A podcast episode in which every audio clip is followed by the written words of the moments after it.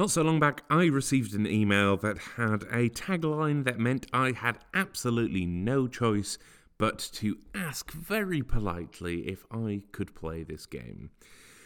Is it a bird? Is it a snake? Yes and yes. It's the stupidest line I have ever heard, and yet here I am talking about how great it is, because this is the tagline for Snakebird. Snakebird Complete to be precise, uh, is a game in which you are a snake who's also a bird, and you are. Look, it's kind of hard to describe. It's a puzzle game in which you snake around while also being a bird and try and collect and eat various fruits along the level. But on top of that, you are also tasked with doing something vitally important, and that is, well, quite honestly, not falling off or getting yourself trapped. It combines two aspects I want to say. Uh, first of all, Snake, as we all know, but also gravity.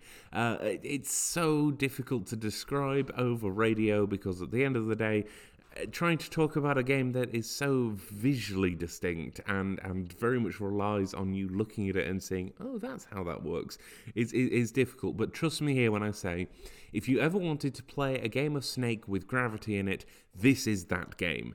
Uh, it is very well made, first and foremost. It is beautiful, bright, colourful, and difficult. It is a puzzle game, first and foremost, but it is a puzzle game that knows how to challenge its players. It's also a little bit confusing at times because uh, at the end of the day, you have to get used to these brand new mechanics. You have to learn what you can stand on top of, what you can eat, and what will immediately get you trapped or killed in one way or another. Uh, either way, it's so good to play, and if you are looking for a brand new puzzle game that uh, just just does something a little bit different, this is certainly up there.